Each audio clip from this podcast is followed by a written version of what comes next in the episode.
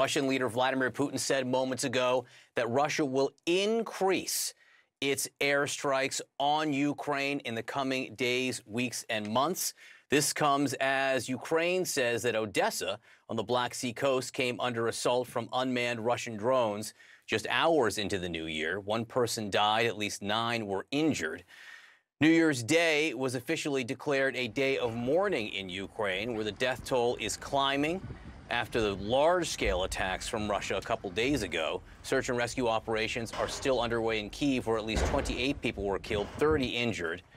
At least 53 people across Ukraine were killed in that large scale attack. CNN's Clare Sebastian is watching this for us. Clare, what are you learning this morning? Yeah, good morning, John. Look, I think uh, even before we heard from President Putin, who was speaking at a military rehabilitation hospital this morning, it was pretty clear, given the events of the last few days, that Russia is stepping up the intensity uh, of its air war with those missile and drone attacks on Friday. New Year's Eve saw, according to the Ukrainian Air Force, some 90 drones, they say was a record amount uh, fired at Ukraine, of which they were able to avert 87 of them. Uh, but still, hearing it from Putin, saying it out loud, they are going to step up, he says, strikes on Ukraine's military installations uh, and things like that. So it seems that the air war is now growing in importance, perhaps inevitable given the lack of movement on the front lines. So, look, almost all regions of Ukraine on New Year's Eve facing an air alert. As I said, uh, those 90 drones. These numbers are very significant. This may be a, message not only to Ukraine, but also to the US, where, of course, uh, Ukraine has now been promised the last package of military aid, uh, unless, of course, Congress approves uh, more funding, that Russia is willing and able to exploit the gaps in Ukraine's arsenal and exploit the gaps uh, in its Western weapons supplies, John. It's almost as Vladimir Putin is taunting the United States as the Congress here seems to be deadlocked on whether to uh, provide new aid to Ukraine. What are you hearing from Ukrainian leader Volodymyr Zelensky? Yeah, so we had New Year's addresses both from Putin and Zelensky. Zelensky's was much longer, some 20 minutes, compared to the, the three and a half or so that Putin spoke for. And he did what we've traditionally heard him do, which was really to try to accentuate the positive, to try to build up Ukrainian morale, which is being really tested uh, at the moment, especially because of what is going on in Congress. So he talked about the diplomatic achievements over the years, the numbers of, uh, of weapons packages that Ukraine uh, has got, the, the, the decision by the EU to start negotiations towards EU membership uh, for Ukraine. And he sort of talked about Ukrainian bravery and strength, said that Ukraine uh, is going to get stronger. So, look, he struck a resilient tone. He said that Ukraine is going to massively step up domestic production of weapons, but it is clear that Ukraine is going to the new into the new year especially vulnerable. John? All right, Clare Sebastian, thank you very much for that. And we are getting word now that that Russia's bombardment, aerial bombardment of Ukraine continues, new airstrikes over Odessa. And as that's happening, we're hearing from Vladimir Putin as part of his annual holiday message, his New Year's address. And I just want to put a picture up on the screen so people can see what it looks like here, because when you look at this, you see something specific. Explain, Kim.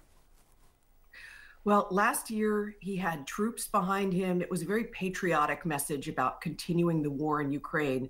I think this year what you see is that war has been normalized for the people of Russia. The outcry against it has largely been beaten silent. Uh, no mention of the hundreds of thousands of troops uh, lost to death and injury in this fight.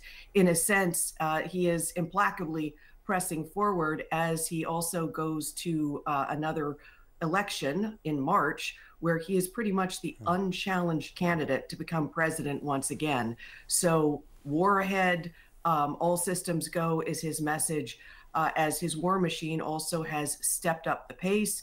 Um, and he's also secured supplies from countries like Iran. Uh, one of the uh, major components of the aerial bombardment of Ukraine in the past few days has been Iranian made drones this just as Ukraine has been fighting to get in supplies of mm-hmm. basic ammunition to keep up its fight. And, and, Cedric, as we look at this, you know, the airstrikes in Odessa, but we've seen them in Kiev, in Kharkiv, all the way over here in Lviv, also in central Ukraine, in Zaporizhia, other regions. How long could Russia keep this up for, Cedric? Well, that's a really good question, John. I do think that we have underestimated the capacity of the Russians to withstand this.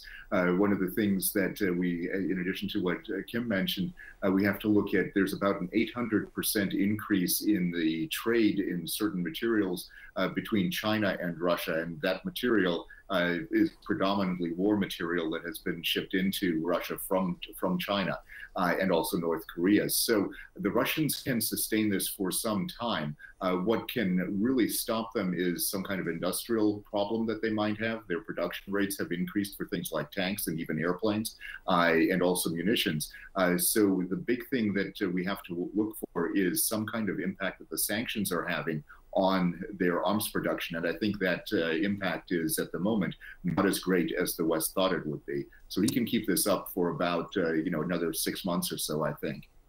Kim Dozier, Colonel Cedric Leighton, our thanks to both of you. Happy New Year.